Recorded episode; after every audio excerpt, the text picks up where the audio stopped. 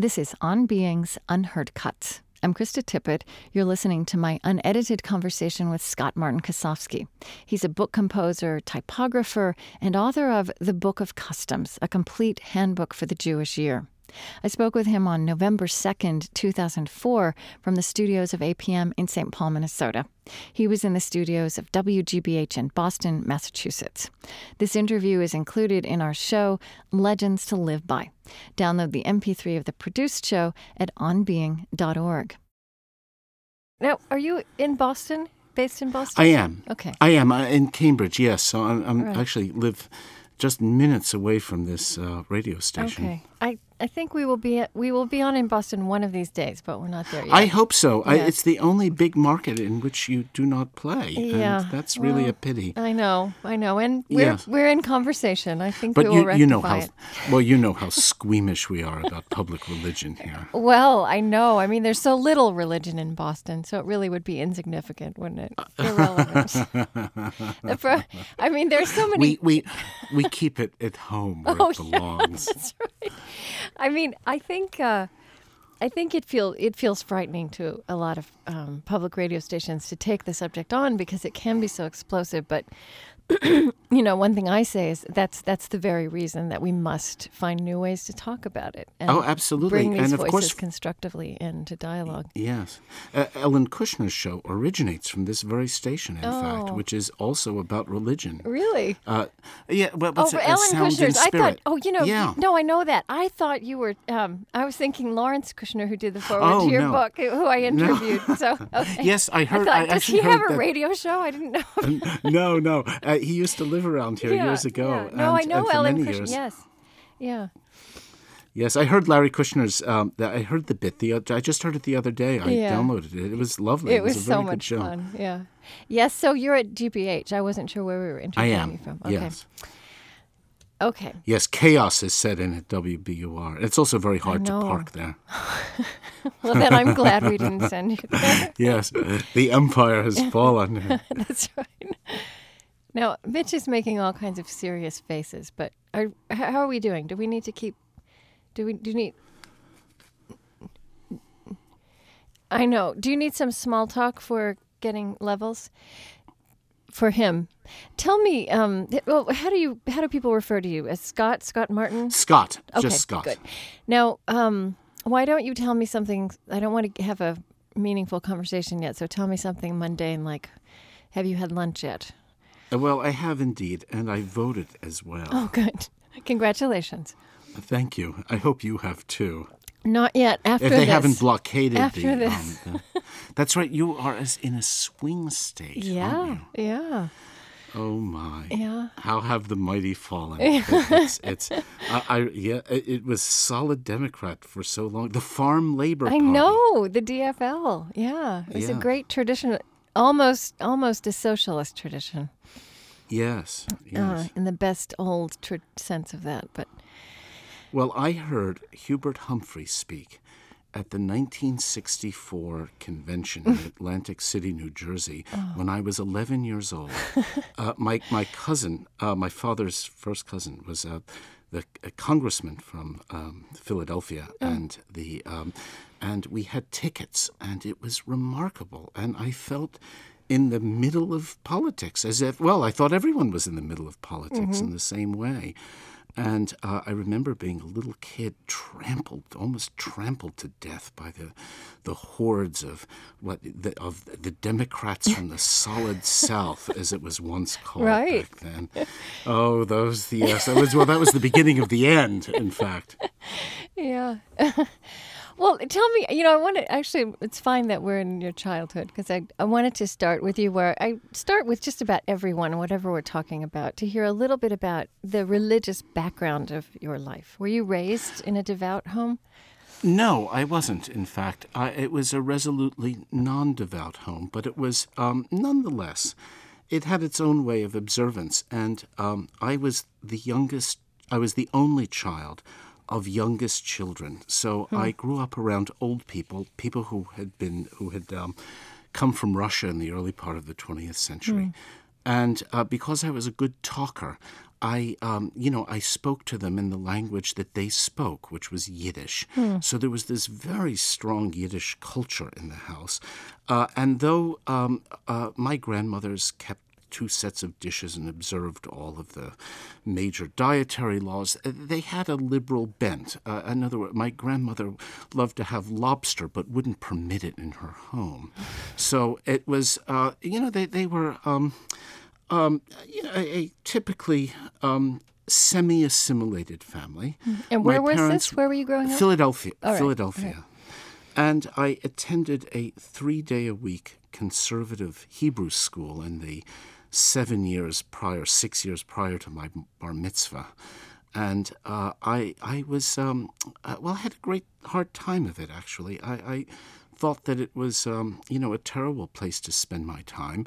Uh, my interests were in music and, and just very, um, well, I mean, it was my whole life was in music, and I had this early career in music. And uh, so it was. Um, um, it was a great difficulty, but also I think that my difficulty came from the fact that I grew up in the years after the Holocaust, and um, which was a uh, an almost constant point of reference and topic of conversation. And I was smart, which made it all the more difficult. I, I thought, well, you know, I heard relatives say that history always repeats itself. I had heard that there were even anti-Semites in America, though I had never seen one, and and or even heard of one directly. Uh, I I thought that it was only a matter of time before we would be just all rounded up and carted away. And so it was very, very fearful. And there was, um, in the 50s, the early 50s, mid 50s, it was during that period when um, the public discussion of the Holocaust was just beginning. It wasn't until the late 50s that it became part of a public discourse, and in fact, even an American Jewish discourse in a, in a serious way. So there was no comfort. There was nothing to be had. You couldn't voice anything because uh, there was no explanation. So I thought, well, my goodness, you know, here, and, and as I got um, toward my teen years, my interest being in early music, what's called early music, was was so uh, involved that uh, you know I was very involved uh, with um, you know surrounded by Christian liturgy, and I Right, thought that was sort of my you know that I could recite the mass by heart, which I had learned, of course, through music, through osmosis. I thought that well, this was my my shield, you know, uh, uh, when when they come to cart us away. But by that time, of course, I, my understanding had changed and and it become more sophisticated, and and so on. So uh, it was. Um, uh, I had led a, a, a, very Jewish identified but rather non observant life until um, uh, I began, as I tell the story in the. Um, um, is this small talk, by the way? No, no, Uh, no, this no. sounds fairly serious. Is is yeah? No, this is uh no, this is not small talk. We're there. We're in it. But Oh, but it is All a real conversation, and and we're not. We don't have time constraints, and we're not live, so we actually get to talk, and I get to let you. Yes. I love all this detail, so just keep going. Uh, let me. Uh, I'll continue. okay. Um, um, so it wasn't until, as I explain in the introduction to the book, um, 15 years ago, uh, when I was hired to work on my first Jewish project, uh, which was the Harvard Hillel Sabbath Songbook, and which was the occasion on which I found these remarkable woodcuts that led me to the old Jewish customs books, that I began an involvement with Judaism as, as an adult. And uh, like a lot of good Jewish stories, this one begins with Christmas, actually, and and uh, which I guess is sort of a Jewish story in its own right, uh, if you uh, interpret it that way. Um, I, I worked on a book in the mid 1980s called the Christmas Revels Songbook. And I, I I don't know if you know about the Christmas Revels, but it's a great Christmas theatrical that was invented by a remarkable man named John Langstaff. And he created it, in fact, exactly 50 years ago. is it in America? a- it sounds like oh yes, English. at a yeah. well, Oh. indeed, it has an English. It's a very strong English connection. Mm-hmm. Um, it was first given at town hall And it was, in a way, a reflection of, of uh, uh, uh Mr. Langstaff's career uh, as a singer in this country and for many years as a radio host, of, of, a television host, of a program called Let's Make Music, which was very popular on the BBC. And it was reintroducing English children to their own musical customs, the great traditional folk song literature, mm. in which uh, uh, Jack, as he's called, Jack Langstaff, had become greatly involved. And um, uh, after this show was produced at Town Hall, there was uh, an NBC Christmas special made of it, I think in 1955 or 56. And it played for a number of years. And um, many years later, in the early 70s, uh, Jack's daughter, Carol Langstaff, had um, had urged her father to revive this marvelous show, uh, which was a, a very non-Christological, somewhat pagan-oriented show. It's celebrating the winter solstice, mm-hmm. and and and Christmas per se is treated well somewhat obliquely, sort of as part of a of, of a larger tradition of mankind, and um, indeed in Cambridge, Massachusetts, my my own town, they revived this show, and it has been playing ever since. And it, there are companies that produce this uh, in many parts of the country uh, Washington, D.C., New York City, hmm. Oakland, California, uh, and um, perhaps Minnesota, I don't know. But it was because of this book that I produced for them, the Christmas Revel Songbook, uh, that I was asked later to produce the Harvard Hillel Sabbath oh, I Songbook. See. And okay. they came to me because they loved that songbook and they wanted something rather like it, except, of course, um, Jewish yeah. and uh, naturally directed toward the Sabbath. And um, uh, this was how it began. I, I, it's a lovely songbook. It's still in print. And it's illustrated with wonderful woodcuts from the 16th and 17th centuries. Mm. And um, the sponsors at Harvard Hillel had hoped that perhaps there were Jewish equivalents of these things. And I, I was not very encouraging. Uh, I thought that given the Jewish restriction against graven images, which sometimes has been very literally interpreted at mm-hmm. various times, uh, uh, uh, sometimes creating Judaism as a kind of aniconic culture, a culture really without much of a visual sensibility, though this is varied mm-hmm. it has swung back and forth over the centuries. Um, uh, I thought that, well, maybe I'll find something, but perhaps not. So I went to the wonderful old Jewish Encyclopedia, uh, which was the first great flowering of American Jewish scholarship. It's a remarkable set of volumes. When, when, was, when was it written? Uh, 1901 was uh-huh. the, the first volumes. And uh, it's a terrific book, and sure enough, what I found there was a wonderful woodcut of uh, a woman lighting the Sabbath lamp, and it's on the cover of this book, mm.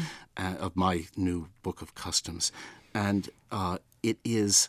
Uh, I found that it was had been published in a book, it said Sefer Minhagim, Amsterdam, 1645. And at the time, I was such a fallen Jew that I only knew that the word Sefer meant book. And the other word, though it was familiar, I, I, had to go and look it up. And I found out that it indeed means customs. And what I had stumbled upon was the, the Book of Customs. Um, so, uh, as chance would have it, and um, I went to the Harvard libraries and found that indeed they had a number of books by that name and some uh, very interesting ones on microfilm, including this Amsterdam 1645 example. Mm. And I was utterly charmed. I, this was, you know, love at first sight because what I had in my hands was something I had never seen before a compact guide to the Jewish year with over 40 illustrations uh, of the main holidays and rituals. And I knew all this because um, even though my Hebrew was rather faulty, uh, I realized the book was written in Yiddish. It was in the. Oh, which did the, take you back to your own roots also. Indeed, uh-huh. and it was in Yiddish in a very strange kind of alphabet. But uh, as a typographer, of course, I get used to odd alphabets rather easily, mm. and I, I could read enough of it to know that, of course, that it was in Yiddish and actually make sense of some of it. And I it had these um, beside the the woodcuts that describe the principal uh, holidays and rituals of the year. Uh, it also had 12 woodcuts showing the zodiac and the seasons of farm life. Mm. And uh, I thought, well, maybe it served also as a kind of Jewish farmer's almanac. Right. Uh, that's not exactly the case. Uh, but uh, it, it, it, the reference it makes, of course, is to the seasonal. Um, uh, well, seasonal references to scriptural passages. Mm-hmm. And uh, so it's more related to the farm life of the Holy Land than it is to any place where Jews were living at the time. Mm. And, and, and, how did people use it when, when this was uh, when this book was part of Jewish lives, normal Jewish lives? Well, uh, it was quite typical that um, Jewish education at even the lowest level involved a great deal of memorization, so that a young boy, and often girls to a rather significant degree, would be taught the principal prayers and blessings, and they would know these by memory, and many would learn a great deal of Bible by memory. So, um, but what they needed was some orderly way of fo- doing the right thing. And these books, written in the vernacular as they were, uh, enabled people to use them as a guide, uh, which supplemented what they knew from the uh, from the Bible and from the liturgy. Mm-hmm. I think you also know tell me if this is right that the first edition, the earliest edition was of this was written in the 14th century, published a little later, but written in the in in a time of tragedy and loss, as you write, in the aftermath of the Black Death. Is that yes, that that's right. Um, there were in the era of of the Black Death in the mid 14th century. Mm-hmm there were created a number of Jewish customs books because it was believed that by writing down the customs of a community, that somehow the community would survive. Mm-hmm. And this is very typical of Jewish history, in which faith in the written word was so great that knowing that all might perish, somehow or other the written word would survive. And of course, it's the lesson of history that this is indeed true. Uh, the great buildings come and go, but um, uh, the word somehow remains somewhere preserved. Mm. And uh, one of these books, one of these customs books, was written by a Hungarian rabbi, Isaac Tyrnau. And uh, it was this work of his that had circulated in manuscript became the basis for the Yiddish customs books that followed in print in the end of the 16th century, in 1590. And uh, it was written in Hebrew, Tyrnau's text, but in fact it was written in a way that laymen could if they knew any Hebrew, they could understand it. It seemed to be um, not written for experts, which is so was so often the case right. with um, Jewish literature of this sort. It seems to me also, I mean, something that that sorry that strikes me that that uh, behind this entire work and the way people used it is such a fundamental tenet of Jewish faith and Jewish life, but um, but it is just uh, particular to Judaism. It's not necessarily something that people outside Judaism understand intuitively. And that is this equation of being jewish as doing good right? That that's you, right. Right? And you have on the front uh, let's see somewhere you have oh you have the sort of the cover or an advertisement for a venetian edition of this in 1593 yes yes yes. And one and, of the phrases is laws explained well so you will know how to live like a good person. Yes that's right. Live like a good person right. and do the right thing. And this is very important because it, it is a basic tenet of, of Judaism that um, what you believe follows only after what you do. So uh, it, Judaism is very much about doing God's commandments and doing the right thing. Uh, rather than believing a specific credo. And as you know, the credo of Judaism is a rather simple one. It's um, um, "Hear, O Israel, the Lord our God is one." This is this is it. Of course, um, uh, there are. Um, uh, there were scholars later on who developed credos of another uh, more involved kind, but there's nothing in Judaism that's the equivalent, for example, of the uh, credo of the Latin Mass. Mm-hmm. Mm-hmm. And then, how do you understand, as you got into this, why did this custom book die out? Why did they stop being updated and printed and used? And when did that happen? How? by the end of the 18th century, the Ashkenazic Jewish world, that is the um, the world based in the uh, in, for whom the vernacular language was Yiddish, a, a, a kind of middle high German mixed with Hebrew and other local languages, uh, had splintered by this time, and uh, what one had was the rise of Hasidism in the early 18th century and a rather vehement reaction amongst the traditional orthodoxy. And these were people who were known as the Mitnagdim. And this is the beginning of a rift which in some ways never healed. Uh, it also was uh, it drifted into the period of the European Enlightenment, and with which came a Jewish Enlightenment, mm-hmm. and from which arose Reform Judaism in the beginning of the 19th century. And we see already by the end of the 18th century in the writings of Moses Mendelssohn all of the makings of this reform. And uh, as this went on, it was really no longer possible to address all of Ashkenaz as that title page of the 1593 Venice, Venice edition mm-hmm. uh, so uh, enticingly advertises.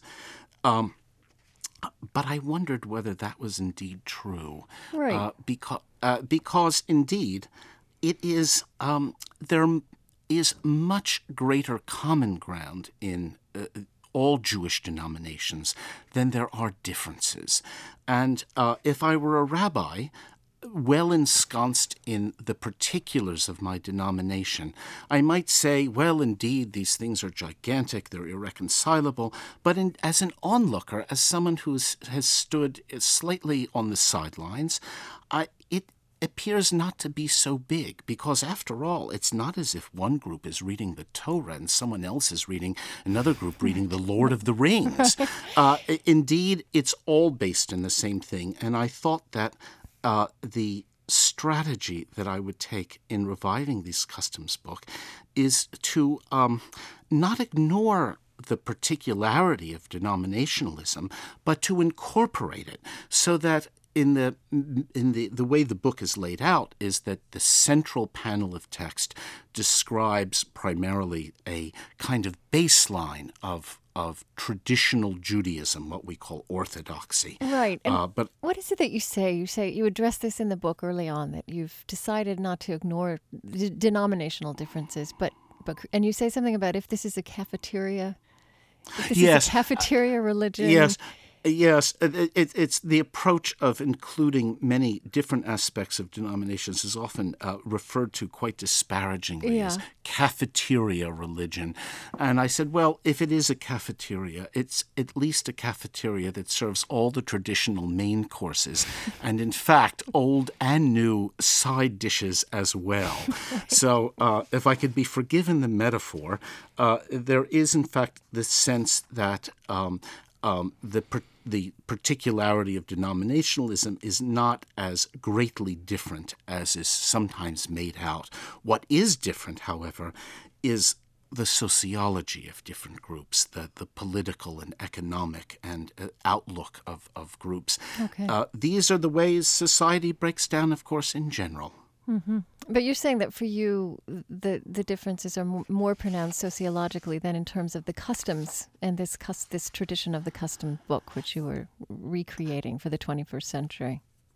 Um, I suppose one could say that, mm. and um, I, I, would modify that by okay. by adding that um, I think that there, it, it, it's clear that many aspects of Jewish custom and of observance are less observed in the more liberal congregations, especially in Reform Judaism, uh, than they are in traditional Orthodoxy.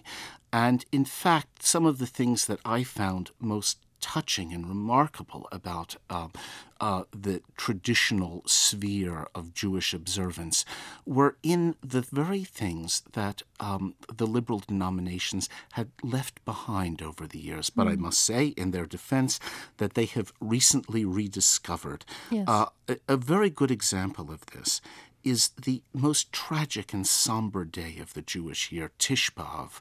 Uh, this is uh, the ninth day of the month of Av, and this is the day on which the temple was destroyed, Solomon's temple. It's also the day, by tradition, that Herod's temple, the second temple, was destroyed. And then, by uh, various acts of, of, of uh, confluence and chance and, and ratiocination, um, many other tragedies took place as well, including the expulsion of the Jews from Spain in 1492, and the list goes on and on. But the liturgy of this day is one of the deepest tragedy. It's when the Book of Lamentations is read, mm. and as if that weren't enough, there's a, lot of of of uh, other prophetic works read at, around that time, and the nine days leading up to Tisha B'Av are nine very dark days in which the traditional custom is not to wash or shave or anything, and it's a terrible time, and um, this had been abandoned by early Reform Judaism. Uh, it just it had been let go as being anachronistic. That we're no uh, uh, the claim being we're no longer interested in the rebuilding of the temple. That's past. Uh, the temple is within us, and that um, uh, we we really have to find our sense of rebuilding within. a very noble and laudable thought, but indeed. What is missing in that is the sense that in the liturgies regarding the destruction of the temple, of the, the first temple, that this is about our own misdoings and sin. And uh, this is the great fire and brimstone liturgy. So the conf- when one is missing this, one is missing a uh, uh, a liturgy of one's own sinfulness and the opportunity of of um, of repentance and of acknowledgement, so hmm. that um, it, it's, a, bit of a balance is lost. Yeah, and, yes. and it sounds to me like perhaps for you that this was an observance that you personally rediscovered in the process of putting this book together. Is that right? Yes, I, I, I thought that this was um, this for me was a very moving experience. I never thought I would think uh, that it would mean much to me. In fact, knowing that I would have to confront it gave me a bit of pause. I thought, mm. oh goodness, how could I, of all people, a liberal like me, how could I find meaning in this? sure enough, I thought, uh, you know, I'm, I'm as, uh, as, capable of misdeed as the next person, and for that reason, this look within was, I, I thought, was very, very valuable. So uh, I'm I'm also hearing something that I also believe is is just fundamental in Jewish tradition and quite mysterious, and that is that the remembrance, the importance of remembrance, which is also a, an act of reliving, right? And as you said, the temple is within us, but you're sort of saying, I mean, that the that in in taking the memory more seriously and observing it more seriously, you're also drawing out the deepest meaning of that event. Is that Yes, it's uh, you know there are times in which we are commanded. I believe it's six times in the Torah uh, that we're commanded to remember. It's it's the word zachor. Uh, we're commanded by God to remember this, and amongst the things we remember in that way are the Passover. The Passover is is mm-hmm. you know the the the, the absolute basis of, of remembrance. That you were but there once are other a slave things, in Egypt. That's exactly yes, right. we were once slaves. Yes. That's right. Mm-hmm. And that this is made a personal thing. Uh, but um, remembrance is a curious thing, and I found that um, re- that that commandment to remember is a wonderful way of dealing with what you might call the difficult texts of the Bible. Uh, there are episodes in which one finds rather ghastly things that um, you don't know what to do with. Mm-hmm. And in fact, in many books about Judaism, they are kind of either brushed under the rug, gotten through as quickly as possible, or simply ignored. And some of these occur in the uh, annual cycle of, of readings from the Torah and from the prophets. Uh, a good example of it is. Um, uh, a, a, portion of the Torah from the book of Numbers called Matot, and which means tribes. And um, mm-hmm. I will flip a page good, here yeah. as your editor takes it out. No, that's and, good. Oh, and, and the, the book of Numbers yeah. absolutely is one of those books that modern people don't know what to do with.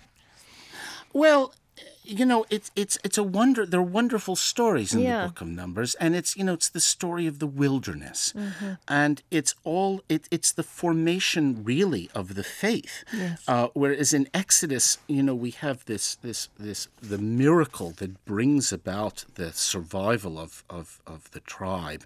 In Numbers, we really have the establishment of a people in a way that mm-hmm. um, we don't elsewhere. Uh, let me, this is in the,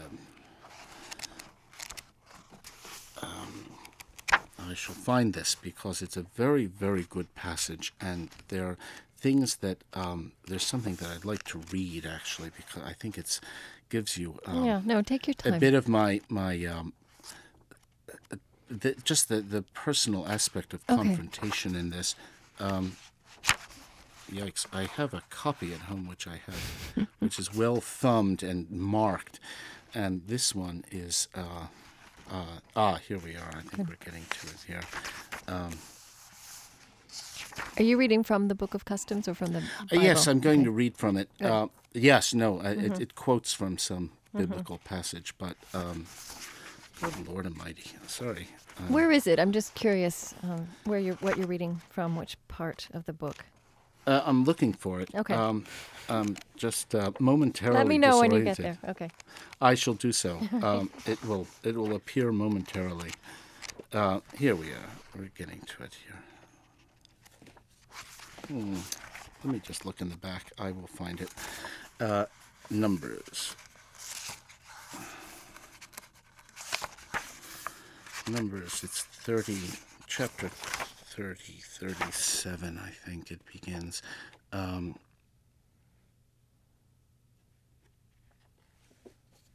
uh, yes, here it is. Okay.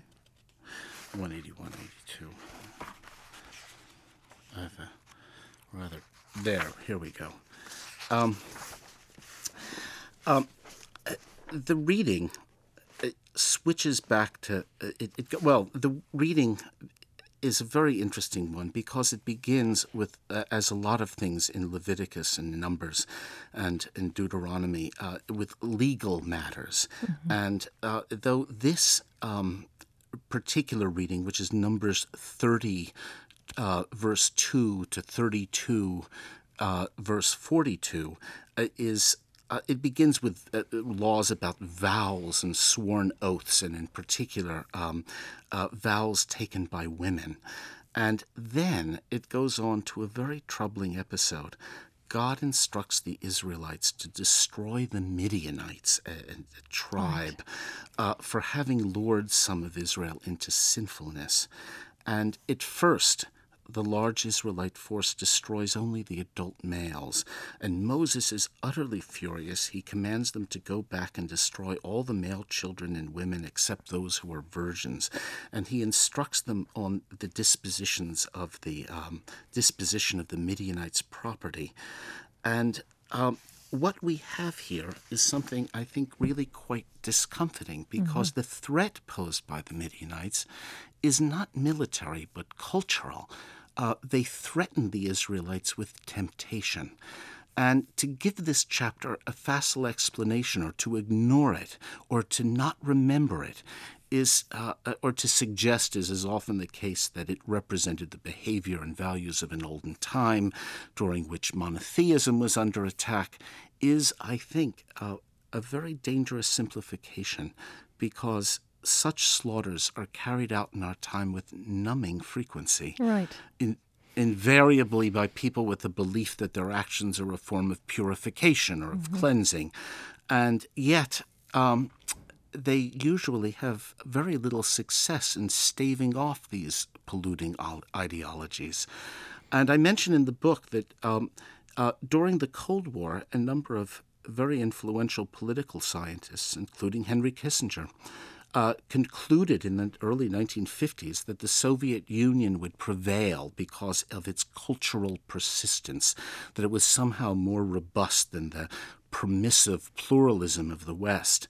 But he was wrong, and they were wrong. And uh, in fact, um, we wonder, though, so, what do we make of it? Um, is this not some form of ethnic cleansing that's being commanded? Mm-hmm. Well, uh, it, it, may well be, and but I think that what we have to do is read it and confront it and remember it. And this, to me, was you know these things were just remarkable.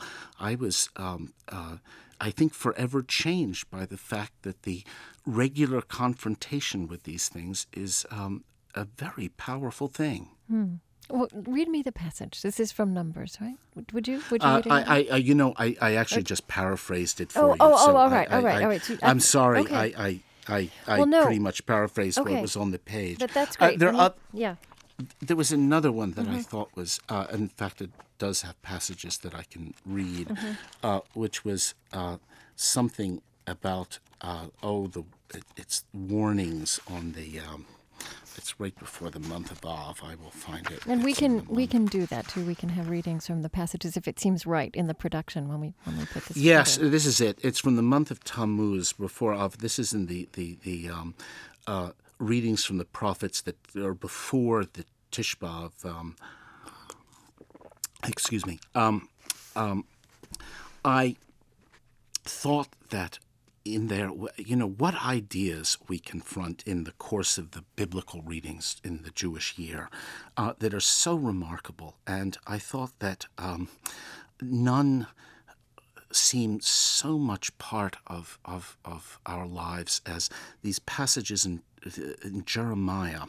And I write here that um, uh, reading Jeremiah, one wonders whether uh, uh this is the, the, Israelites are being chided, mm-hmm. and they're they're being told that being warned by Jeremiah of what's to come because of their uh, inability to follow commandments, their forgetting of all of these commandments, and um, whether there'll ever be a reconciliation.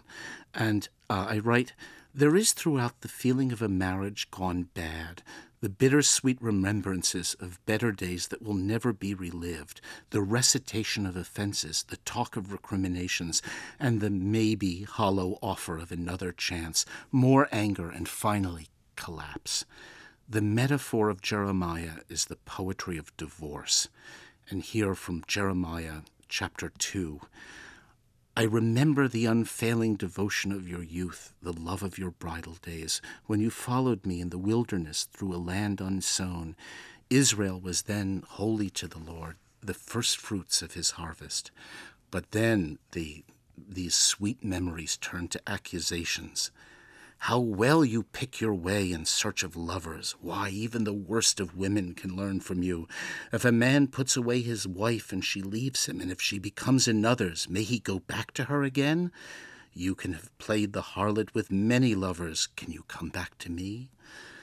And then mm-hmm. there are two wives here. There's there's the kingdom of Israel and the kingdom of Judah. The two had split some years before, each, of course, with her own issues. And uh, somehow apostate Israel is less to blame. That's the northern kingdom, less to blame than the faithless woman Judah, the, the, the kingdom of Judah being centered in Jerusalem. and God says to Jeremiah, um, uh, with the first that there might be some chance for reconciliation. Come back to me, apostate Israel. I will no longer frown on you. My love is unfailing. I will not be angry forever.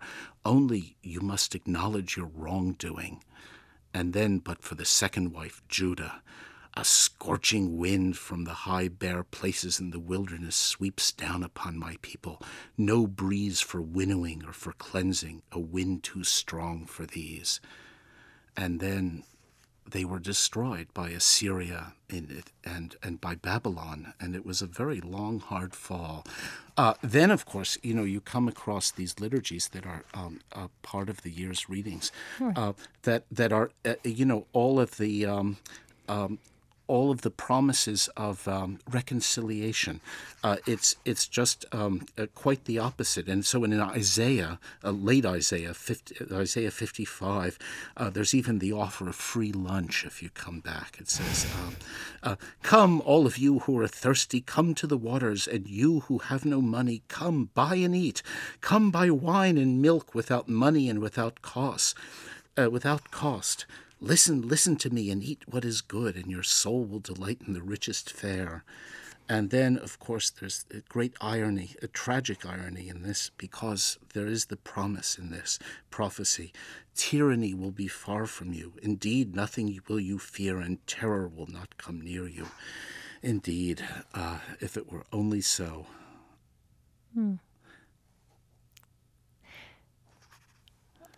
I wonder if yes. we could. Um, I'd like to talk about about this season we're in, or this season we will soon be in, and this observance of Hanukkah. Yes. Which I think maybe is better known superficially, or some of the trappings of Hanukkah are more in the American popular imagination than many other Jewish observances. But yes. I'd love to know eh, what you, how you think differently about Hanukkah, the meaning of it, the observance through this project, through getting into this book of customs. I was surprised by Hanukkah because, mm. of course, it was uh, the name of a holiday that I probably knew first in my life, and uh, with all of the promises of wonderful gifts and so on. Um, but I later, um, as a as a cynical teenager, came to think of it as um, not much more than Christmas envy. I thought that this was this was really the um, that that the holiday had been so adapted to the commercial season of Christmas that it was pretty far from its original meaning. But um, having to write this, uh, and describe the customs of Hanukkah, I realized that, um, well, I realized something interesting. I realized that in the old customs books, uh, even going back to Rabbi Isaac Tyrnau in 13, the late 14th century, um, uh, that, uh, and certainly in the first early printed customs books from Venice in the 1590s, that uh, Hanukkah was a big deal. Hmm. Uh, it had been. Um, so it's not something just that modern Americans had taken out of context. Yes, oh, that's okay. right. Uh-huh. Even though, even though it should be remembered that it is considered re- religiously a minor holiday. It's mm-hmm. a minor festival, but nonetheless, it it borders on the major leagues, and it does so in a number of liturgical ways that are interesting, which is the great psalms of praise, uh, the Hallel, from which we get the word Hallelujah, of course, mm. and uh, that these are said in their entirety during Hanukkah, and one doesn't do that in minor holidays altogether, but Hanukkah has that, and um, that the lesson of how I, I imagined how important Hanukkah was for Jews over the centuries, Jews who had very little to show for, but the occasional success and great failings and failures and, and troubles and persecutions. But Hanukkah was uh, the story of a victory and right. a rather a one that lasted for a long time. Overcoming a per, of a persecution. That's right. Mm-hmm. It was um, that. That's exactly right. Yeah, and tell so that story. tell the story of the Maccabees. I, well, I shall. Mm-hmm. It was um, at the end of the Greek rule in the years about 165 BC or BCE, as uh, Jews prefer to say, before the Common Era. Um, uh, there was a split of the, the Greek dynasty. There had been a split of the Greek dynasty, and um, what we had was um, uh, the Syrian government of the Seleucid dynasty had taken over, and they were very, very strong on assimilation. So um, Antiochus, the, the king, had insisted that the Jews give up all of their ways, including the covenant, the circumcision, and that uh, uh, and many had gone along with this, but the rule became harsher and harsher nonetheless. So uh, uh one of the priests, Mattathias, um, uh, from a group called the Hasmoneans, um, had revolted against this. He had had his followers say that we reject these um, the rule of Antiochus, and his son Judah, who was called Maccabee, which is from the Hebrew word makabah, is hammer, mm. and uh, uh, it became a, a, brilliant soldier and defeated um, the uh, Antiochus, and for the next. Um, uh, years until, in fact, um, Israel fell to the Romans in 63 BC, uh, this um, dynasty of the Ham- Hasmoneans, the Jewish dynasty of Hasmoneans, had ruled, and it was a rather uh, great and prosperous period. So it's a time that people point back to as a moment of great pride, in which it's really the last time that uh, there is much self governance. There's a period after, actually, a very short period, but um, this was a time of great pride. So over the years, it's taken on somewhat different meanings. And uh, for the repressed, of course, it's a great memory. Mm. In 1948, with the founding of the State of Israel, it took on, of course, entirely different uh, uh, connotation. Mm. That this that this strong Jewish soldier, this hammer, uh, somehow was revived and came back to life. Nonetheless, in the American sense of this, um, the it has a rather interesting history, and it really does parallel the history of, of Christmas observance in this country. So as as Christmas became more and more of a public observation, and I, I think when I are looked, we? Yeah, what years are we talking? What we're, we're talking mid 19th century, okay. and it reaches, it starts to reach a kind of um, something we would really recognize in the 1860s, in the period after the American Civil War. Uh, by 18 by the 1840s, you have in England um, the tradition of Christmas cards begins, and this is followed in America in a big way.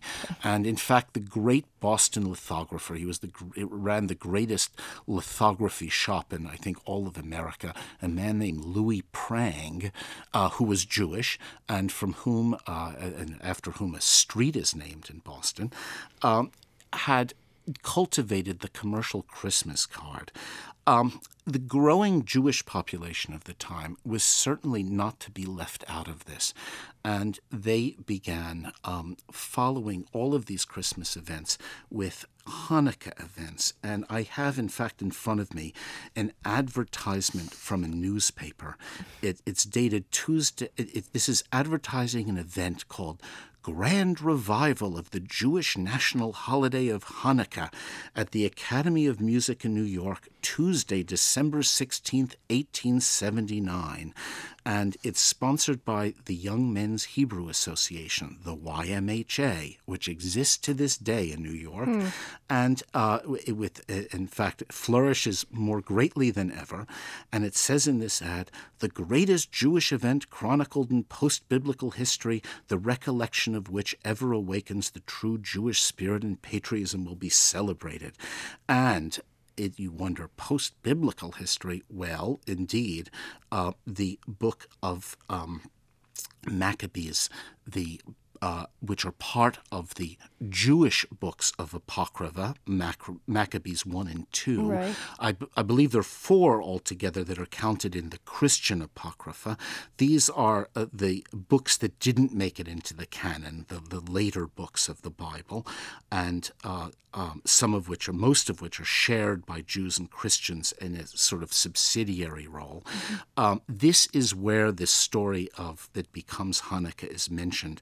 But Hanukkah, and the, celebrated for eight days, commemorates an event not in the book of Maccabees, but one rather um, explained in the Talmud, written some hundreds of years later. Hmm. And, uh, and what it is, is a story of how when the temple was reclaimed. The temple had been greatly defiled by Antiochus, and that uh, it, it, had been turned into a pagan shrine. And uh, in re purifying, rededicating the temple, and indeed in this word dedication, we have the definition of Hanukkah. Hanukkah means dedication. Mm. And uh, so we have here this great event being remembered. And um, it was only um, a matter of time before, uh, of course, it would become part of the winter solstice celebration, that it would mm. be transferred to that time of year. Uh, and the, so the story of Hanukkah is semi biblical, you might say. It comes part from uh, the, the Apocrypha and part from Talmudic story. Mm. And But that did I get to the part of the eight days, the oil no, lasting no. eight days? So, oh, I'm sorry. I, I blew it. No, no, no. Uh, that's all right. But that, all right, the, I'll pick it the, up. The eight days, uh, and that's the, the, the light days. imagery yes. of Hanukkah. As, yes as the temple is rededicated, they look for light, for oil, for the lamp that must be in front of the Holy of Holies. The same lamp, of course, that's in front of the scrolls of Torah in every in front of the ark in every synagogue, the eternal light. And uh, uh, they found a vial of purified oil, pure olive oil, uh, that would last only for a day. Uh, and indeed, this, according to the Talmudic story, this la- the oil lasts for eight days, and this is the um, um, uh, the story behind the eight days of Hanukkah. Uh, quite an interesting one. Mm-hmm.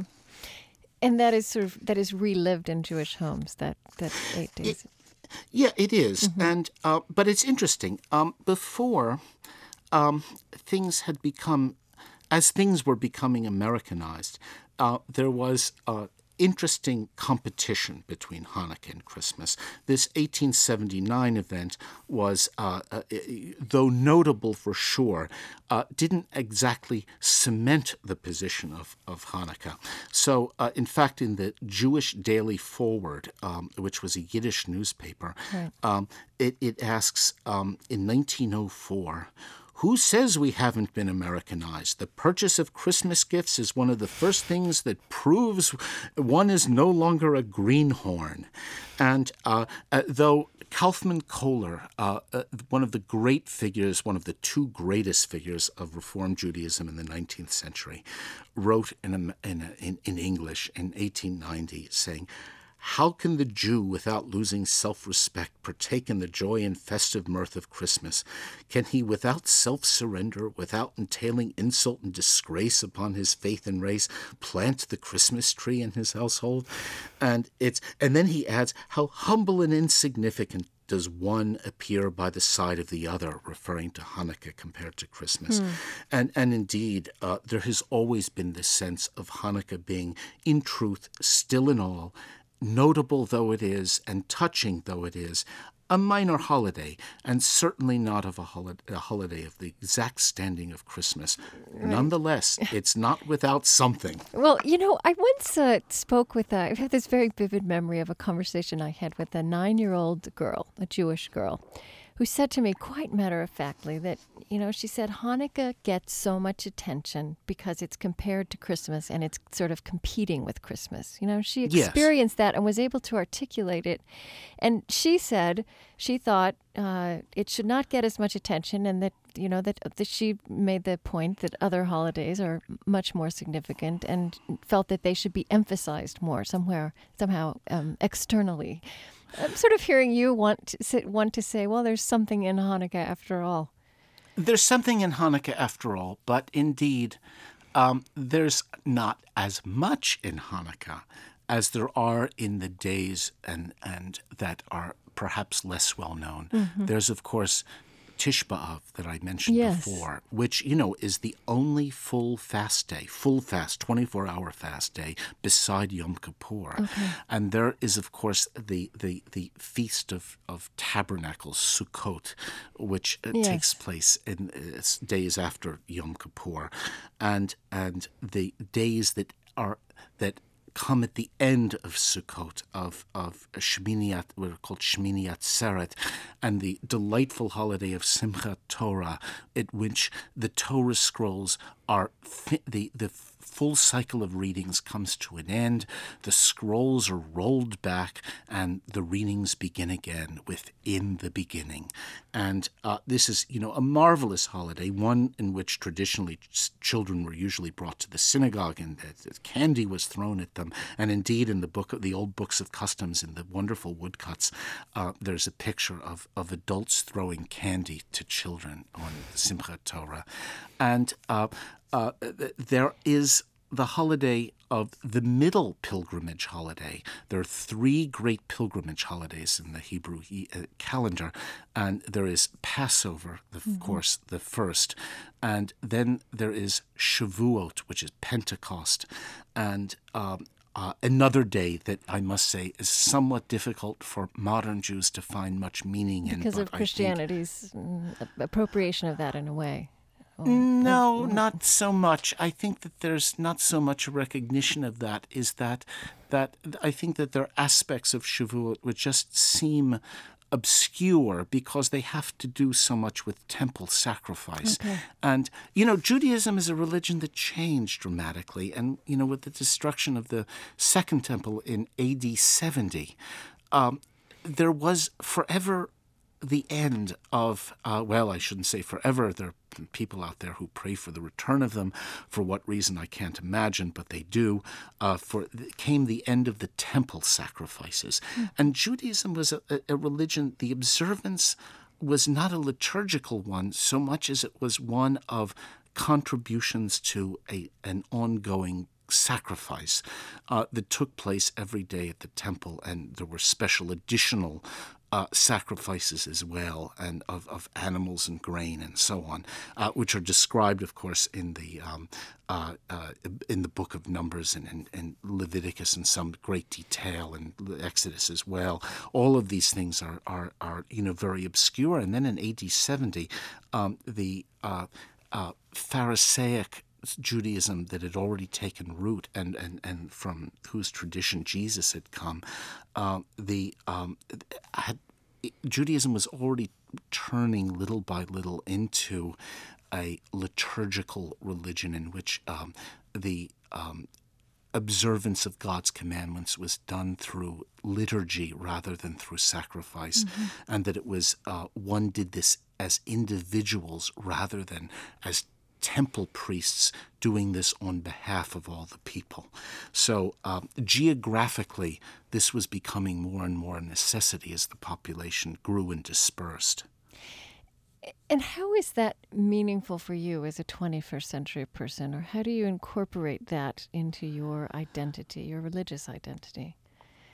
Well, um, uh, do you mean the sacrifices? Yeah, the... and just yes, and also this transition that you described and what it has meant to be Jewish and to to worship. In fact, well, I, I think for me, um, the the end of the sacrifices and thinking about the sacrifices is a um, certainly a definitive way in which I say um, we have changed, and uh, the idea of the return of these things, which, by the way, is is in the traditional version of one of the prayers that's said in every single day um, uh, as part of this sort of central core of mm.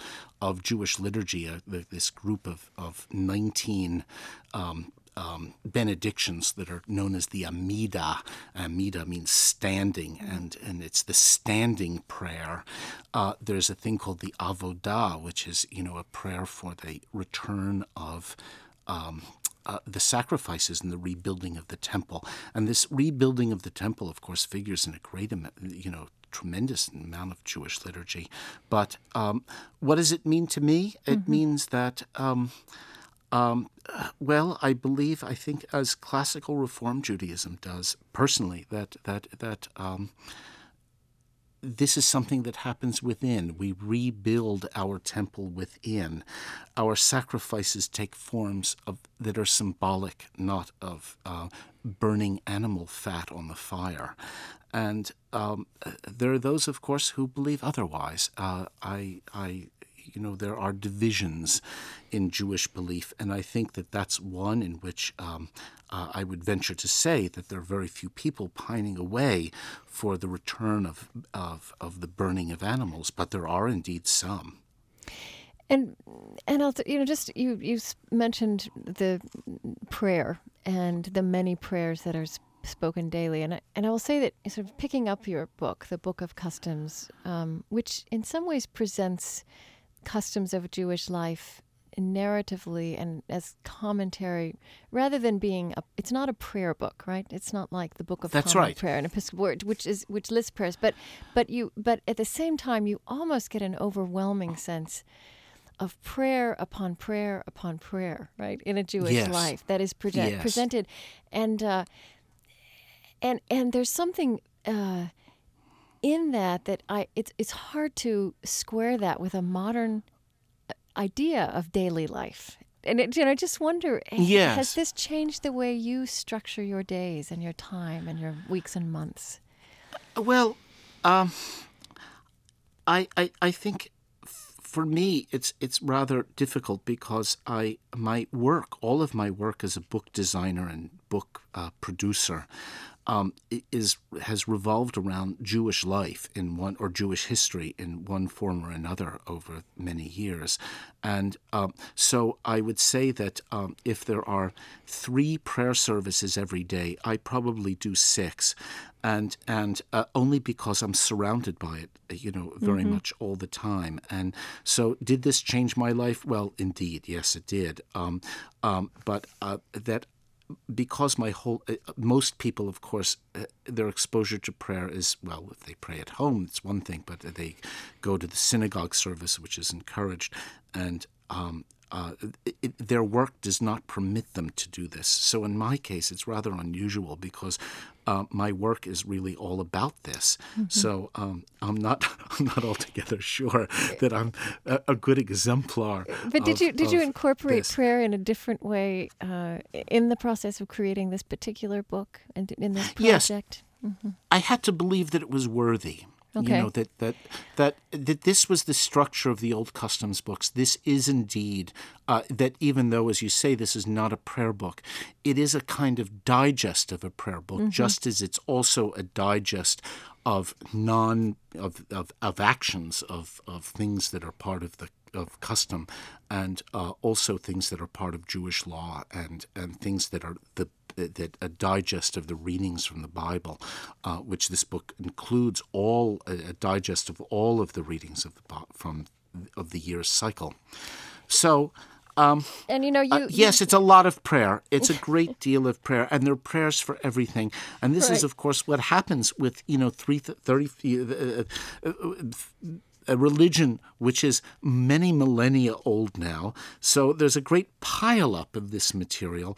And um, yes, there's a tremendous amount. And that's what Judaism is really all about. It's about this um, moments, that these times of the day that are taken out, that are given over to God, that are, you know, and one, at which one says these things. And I'll tell you a, a funny story. I, I was last week in New York, and I had a meeting at Sotheby's, the great auction house. Mm-hmm. And uh, the meeting was to follow a Judaica auction, uh, an auction of manuscripts. And uh, because my meeting was with their um, curator of, of such things, and um, most of the people at this auction were Hasidic Jews, uh, men dressed in black with hats and beards and sidelocks and so on. And uh, but at the end of this prayer, um, at the end of the auction, came time for afternoon prayers. And so they all went to the eastern corner of the room and uh, began their recitation of the afternoon prayers, which, if you read, even in digest form in my in my book, uh, it seems to go on for a little while. But I can assure you, the speed with which these guys got through all their prayers was like lightning. So that the amount of time they actually spent on the afternoon prayer service was it was six minutes tops, and uh, so uh, you know to read in longhand all of this stuff is one thing. And to live this as it's lived on the ground is sometimes another. Though, uh, you know, even at a, at a um, you know, at any observant synagogue in which the entire Sabbath morning service uh, is is said, after which is followed uh, with an additional service for Sabbath. Um, it's a very long thing. I mean, it, it can go on for the better part of four hours and three and a half if you get off quick, depending on the readings for the day, and or the rabbi's sermon. And it is, you know, it, it's um, there's a Yiddish expression uh, that Jews say among themselves often uh, with a certain amount of chuckle, and it's "schwer zu sein Yid." It's it's it's hard to be a Jew, and indeed, in that respect, it certainly is. Okay. this burden of prayer is heavy.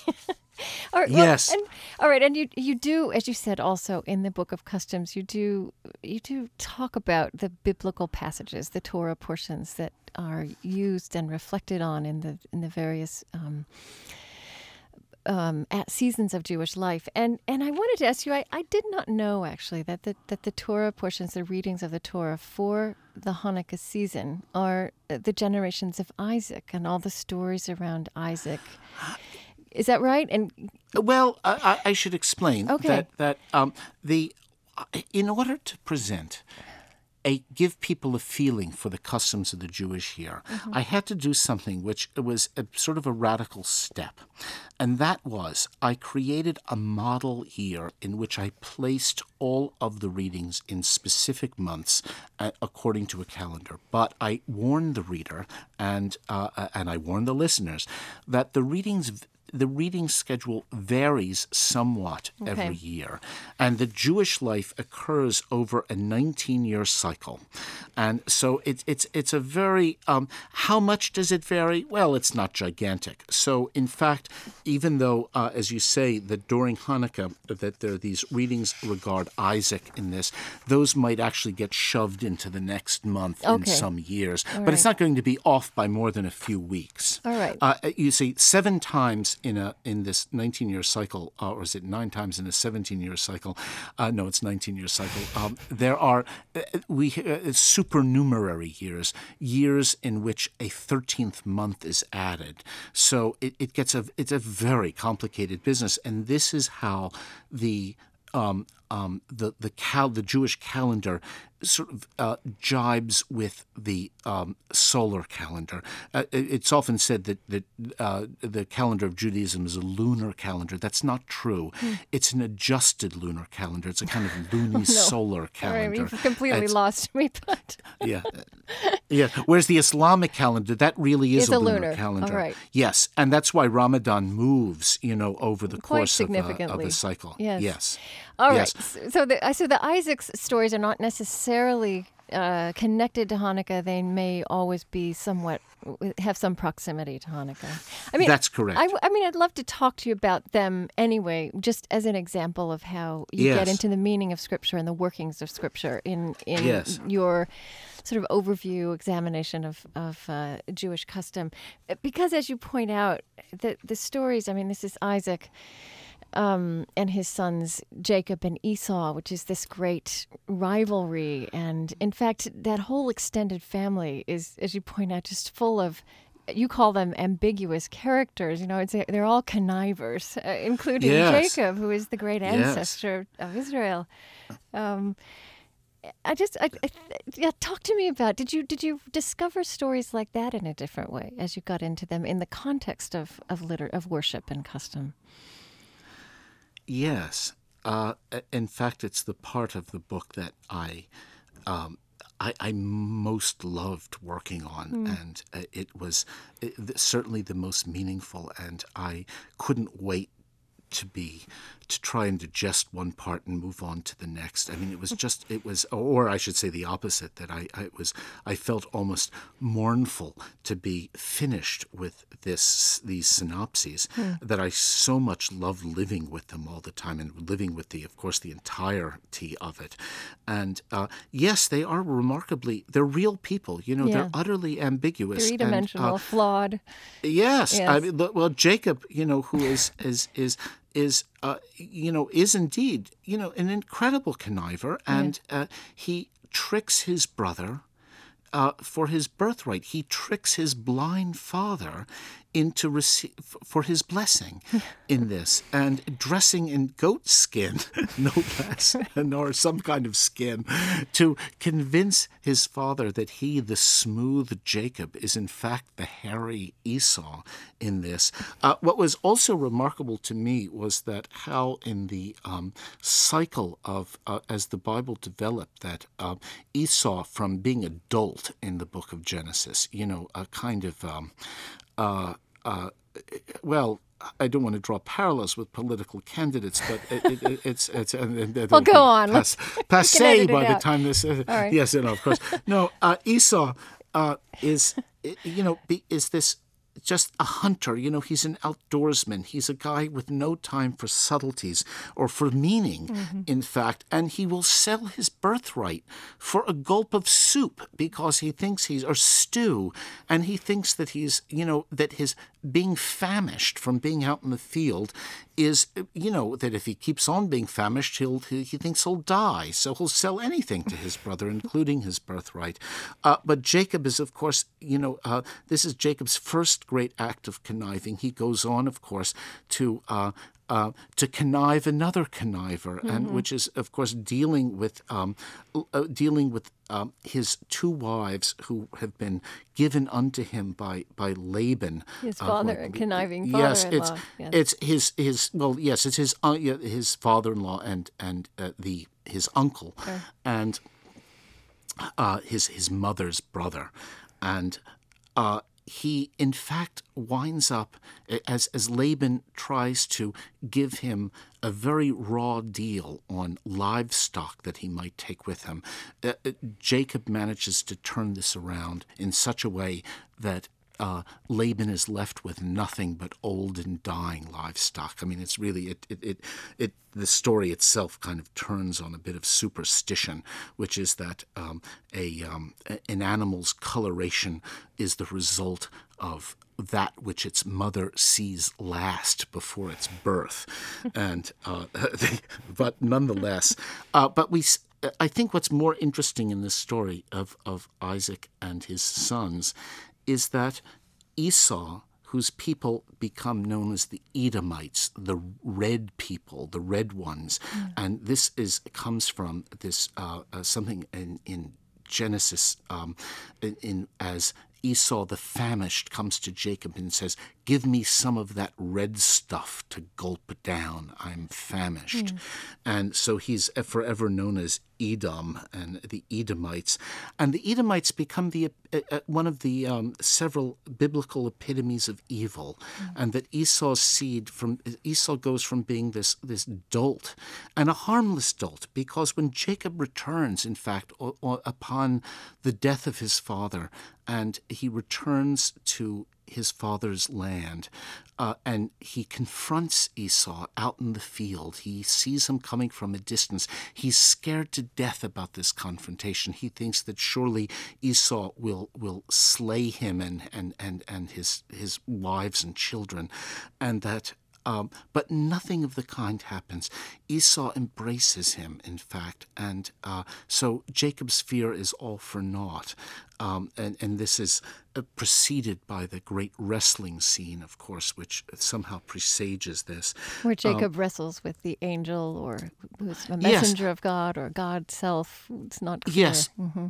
But, but the genealogy of Esau is an interesting one because yes. from him come out all of the symbols of evil in the Bible. And, and you great... have, yeah, you have this sentence, this concluding, very, I think, very haunting sentence. In the old books, the bloodlines of good and evil are the same as they are always. Yes, of course, exactly. they are brethren, aren't they? Mm.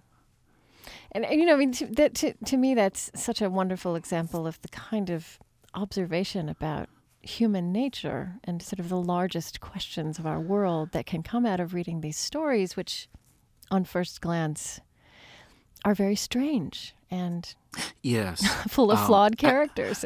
full of full of flawed characters. There's nothing strange about them at all. That's in, true. a way. I mean, they're the most familiar stories that we have, Mm-hmm. and uh, because they're about us and all of us, and um, it, it's you know it's very very difficult to ever move away from it. So um, approaching this as uh, approaching this entire project as my first being uh, sort of a literary approach and trying to understand what does this stuff say because this is what I was after. Um, it was I tried to keep um, well some critical faculty alive while reading it. That it wasn't just about devotion, but it was also about knowing what it said, because uh, the only real devotion that I could find is by knowing those things and by having a feeling for this, and that things are not just a world of good people and evil doers, and it's not that simple. And it, it's it's amazing to me how many people who who um, take it upon themselves to quote a lot of Bible seem to think that the Bible has is all black and white. And um, what I see in front of me is a great deal of, um, yes, there is some black and white, but there's in fact gr- more gray than anything else. Um, you you wrote uh, early in, in in the book. You wrote that you you said, "What can a post-Freudian person like me find in such things?" And I wonder what you mean when you use that adjective, post-Freudian. And you know, you you just said to me that you uh, you tried to to keep a critical edge, and at the same time to be looking for meaning. Um, to approach the texts with some of the devotion that they sort of require. I mean, did you find that a struggle, in fact? Um, less so than I thought. Mm-hmm. Um, I, and and what I mean by post Freudian is, in fact, um, um, someone who um, believes in latter day strategies of, of, of, psychoanalysis, but in fact taking in, in, into account that this sort of self examination has become forevermore part of um, the Western world, and that um, you know Freud defines us in, in for ourselves in many respects. But the post-Freudian way is, of course, not to look at at dreams as symbols of actions, but to actually look at meaning for what it is, and uh, the uh, it, it, I find this. Um, I thought that that would be, uh, in fact, ex- exclusive. That it would prevent me that it would get from in the way. getting close. It mm-hmm. would get in the way. It mm-hmm. would prevent me from getting close to the meaning of it. And in fact, it did the opposite. Uh, I thought this is, you know, it's the old case that that uh, you know science can bring you closer to God, not the other way around. Mm-hmm. And it's it's you know one is always dazzled by the wonder of it all, and the fact that it exists, and the fact that we have these exchanges, and the fact that we, uh, uh, you know, that we're not altogether this or that, but we're lots of things, and it's it's um, um, it felt it, it feels real to me. Mm-hmm. Well, then also, I think uh, when you talk about when you when you define it that way as part of your post-Freudian sensibility is is is thinking about self-examination. When you you spoke earlier about how that is the sense that you, the deepest sense that you found in some of even some of the violent um, yes. texts of the Hebrew Bible. Yes, that we have. Um, um, uh, well, you know, there's there's this character of this of God, you know, who's this sometimes really kind of a bad boy with a short temper, and you know, about to throw in the towel of and just you know destroy all of them, and you know Moses holds him back time after time, and it, it's it's a really remarkable thing, and then you realize that you know uh, without Moses, um, and we don't have Moses anymore, it's sort of between us and God to hold back these bad tendencies. So there's even, you know, well, getting to a much more symbolic um, uh, understanding of it, that it's there is no meet. One of the messages of the Torah is that, that, that there is no mediator anymore. It's between us and God and us and ourselves. And so without this self examination, this post Freudian self examination, it's very difficult to um, see in these stories um, very much meaning, I think. Mm. What in this season or in the season of, of Hanukkah um, that's coming up, what, what what is the character of God that you're reflecting on? That's you know because I, I think those stories are more about the Jewish people, as you said, about the temple. But what is the character of God that is at the forefront of the traditions and the rituals of Hanukkah? Um.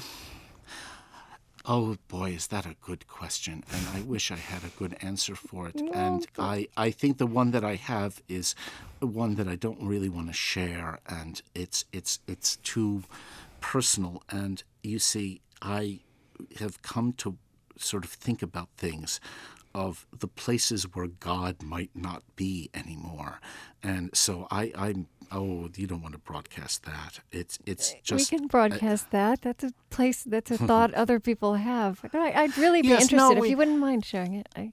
Sure. Um, I wonder in this act of rededicating the temple, in in all of this, if um, one wonders at that end of that period uh, when the Romans uh, under Titus had carted out all of the temple implements. In fact, in Rome to this very day, you see on the Arch of Titus that incredible scene of, of uh, you know, the the spoils of war.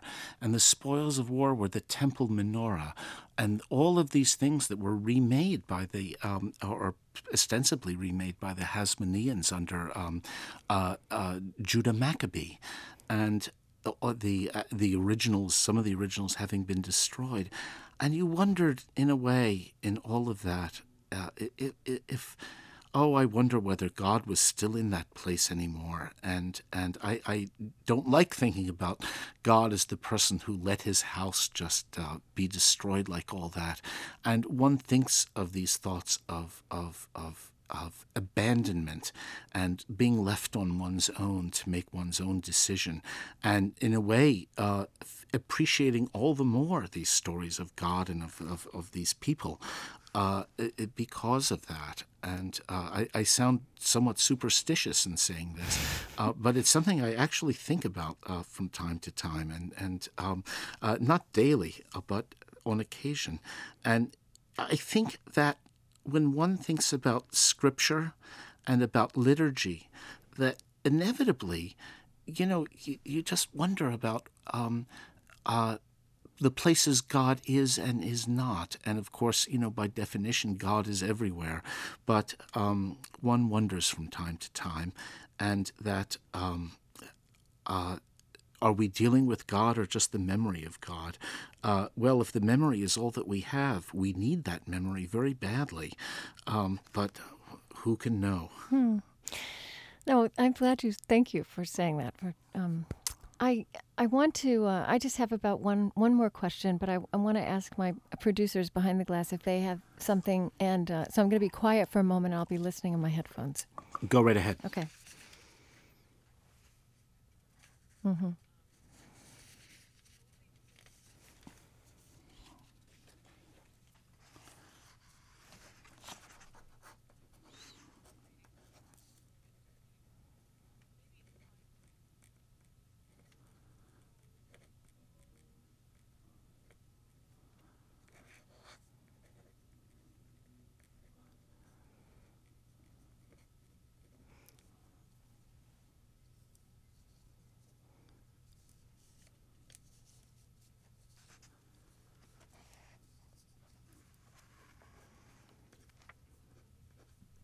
Okay.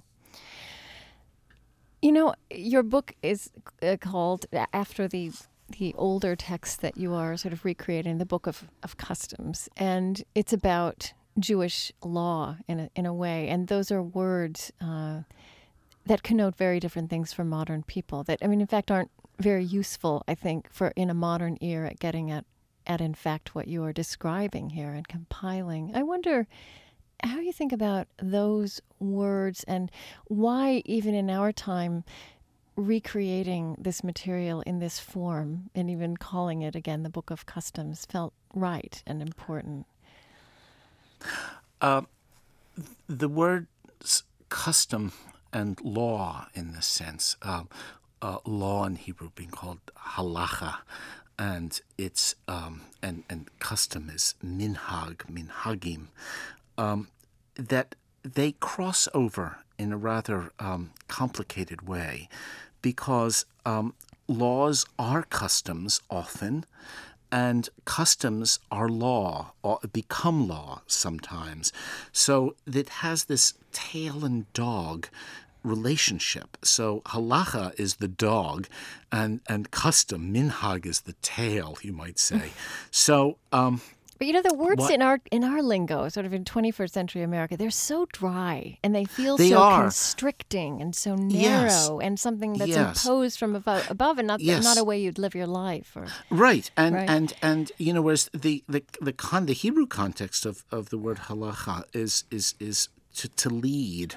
Uh, well, actually, the word for custom is to lead, and and you know nahag. The, there's a um, the, the sense of this, and and halach is, is the way. You know, a, a way to to um, uh, to find the way. So, mm-hmm. law in that sense is not law as in justice. There's another Hebrew word that covers that, um, which is din. Anyway, let's do yeah. this again. I'm sorry. No, I'm no, not that's okay. Getting Just, this. well, I'm not sure I get the question. Uh, uh, no, I, I love. I love where you're going with it. So, so it's the way, and that's and that is the context, the the, the yes, meaning it, in which this is assembled.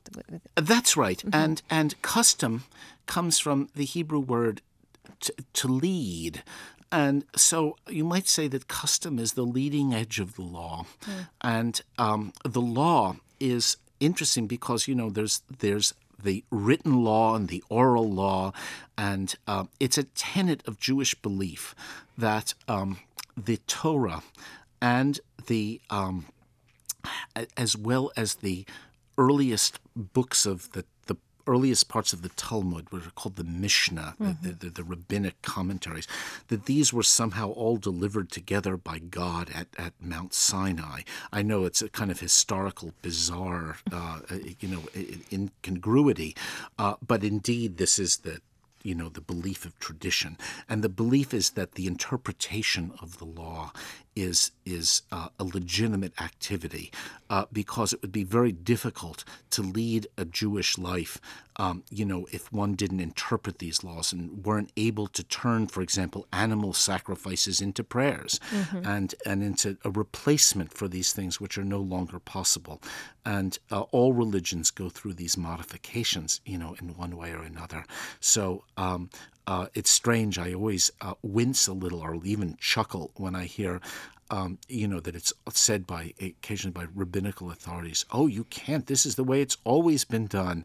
Well, except when it wasn't, and mm. and uh, you know, from before that time. So there's a one might make a differentiation between, um, you know, God's law, the Torah law, and and everything after. But um, you know, it's not so easy to do even all of that. So, um, um, I'm sorry. Where, where are we? That's, a, that's, a, that's okay. This? I guess I just I, I want to just ask you finally if there's a, we you know this has been wonderful and we've covered lots and lots of ground, but I I do want to ask if there's anything I didn't ask you about or some aspect of this project that's been especially yeah, the, meaningful. Yeah. The pictures. Yes. Oh, uh, right. You know. Yes. Yeah. Let's Talk do the pictures. People that. like to hear about Yeah. pictures, Yeah. even on the radio. Right. Um, the what attracted me first to the Book of Customs was these this, these marvelous pictures that I discovered uh, because of that uh, that Sabbath picture that I had mentioned, but also that there was this wonderful set of things and that I realized that between the years 1593 and by about 1770, there had been a, an actual visual vocabulary of Jewish life, and that this that people love these cuts. They seem to repeat them again and again. They would recut them Hmm. and and uh, you know r- make various versions in slightly different sizes and so on. And this was a uh, just a wonderful thing. Now there had been already by this time similar illustrations in Passover Haggadahs, you know, the, the special um, book Yes. that is read at the Passover service and uh, the Passover dinner, the Seder. And um, the uh, so it was not such a stretch when these customs books came out. And in fact, in the world of Yiddish books that surrounded um, these wonderful books of customs were illustrated Bible paraphrases and so on. There were a number of illustrated things. So, uh, uh, but nonetheless, so far as Jewish life and practice is concerned, this was the one and only. These, this for, for, for a very long time, for nearly 200 years, uh, this was the visual vocabulary of Jewish life, and that it vanished by that time. It was, you know, a kind of incredible surprise. And it's not as if some of them weren't known. You, I have seen various cuts produ- reproduced here and there, but I believe this book is the very first to have the entire vocabulary mm. since uh, uh, probably the um, 1730s uh, or so. Even by the time these cuts died out in the 1770s, uh, there were only a few being shown. And that and that was especially meaningful for you because you are a designer of books and a visual person. I mean, did you did you even find these to supplement the the religious um, inspiration or the n- nourishment that you found in this project? Oh, absolutely. I mean, it was the thing that charmed me right away, mm-hmm. and I was just taken by this. And I think because um, the Jewish history and relationship with, with iconography and with the graven image is occasionally so uncomfortable that it is for us, or at least for me, uh, such a, a, a, a feeling of, of pure joy discovering Jewish images that I had not seen before, mm. that it becomes indescribable pleasure. It, it just it goes right down the spine. And I think that for many great Jewish artists, especially in the 20th century, when they had the freedom and the marketplace in which to create works of art, that the outpouring of, of, of visual creativity was just so extraordinary. Mm.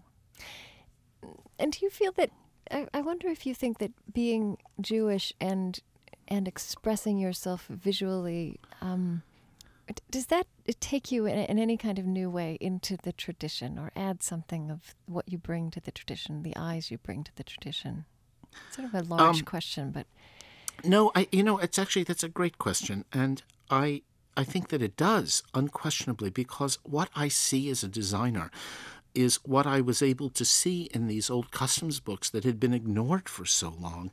And um, oh, that was that they were a remarkable piece of organization of Jewish information, of information, period. Mm-hmm. And this, of course, is one of the great things about old Jewish books. You have these works of gigantic typographic complexity, of commentary on the commentary on the commentary, as one finds in Talmud, mm-hmm. that just the physical quality of Talmud, it becomes, you know, completely arresting to people who have not seen it before and utterly remarkable to those who know it well. And um, so it, it sometimes takes a designer's eye, I, I think, to see jewels in places where uh, people haven't looked before. Because one of the things that, that we know is is how what important it is and how um, much care was put into a book, even such a oh a minor book, in which someone went to the trouble to organize the information in very carefully made layers, very clearly presented to readers. And this is the joy of a book. You know, it's just mm. a tremendous pleasure. So, I, you know, I tried to uh, actually do something in the English language context which conveyed that same sense of, of level and of, uh, oh, I don't know, of just straightforward presentation, but with a sense of the history that it uh, had come from. Okay. I, I think we're done. Thank you so much. Oh, all right. You're I, welcome. My producers want me to ask you about yes, and we, we, we you know we use a lot of music in, in the program, and we use, yes. try to use it appropriate to the subject. And I mean, I wonder if there's music uh, that comes to mind for you? I know earlier you talked about the Harvard Hillel songbook, and uh, you know, wh- where would you want us to look for music that would surround your thoughts and your voice I, and stories? I shall tell you uh, the place to look because it's the thing that I go to some great length to mention in here. Is in some of the Jewish um, uh, um, cantatas. They're actually lit- liturgical works um, that were composed by Salamone Rossi, R O S S I, and it's Salamone, S A L A M O N E. And um, you will find these on a number. You have records really um, very much available, but I can right. email you a specific Great. reference. And what you'll this is this is music from the era of, of Claudio Monteverdi, and this is someone who knew Monteverdi. He actually worked with Monteverdi in Mantua, and he was the great Jewish composer of the period. And it's it's pro- at least in my mind the most meaningful and um, um, Jewish music that's ever been written on paper, and uh, it, it's really wonderful stuff. And it's certainly um, of the era of the original books. Oh, that's terrific. That's just what we were looking for. Yeah, and, and it'll make you'll find wonderful things that, that are really good um, material for it. Okay, great. Well, thank you so much. It's so lovely to meet you this way. Thank you, Krista. Yes, Yeah. yes, indeed. Okay, yeah. thanks. Thanks very much. All bye right, bye. Bye bye.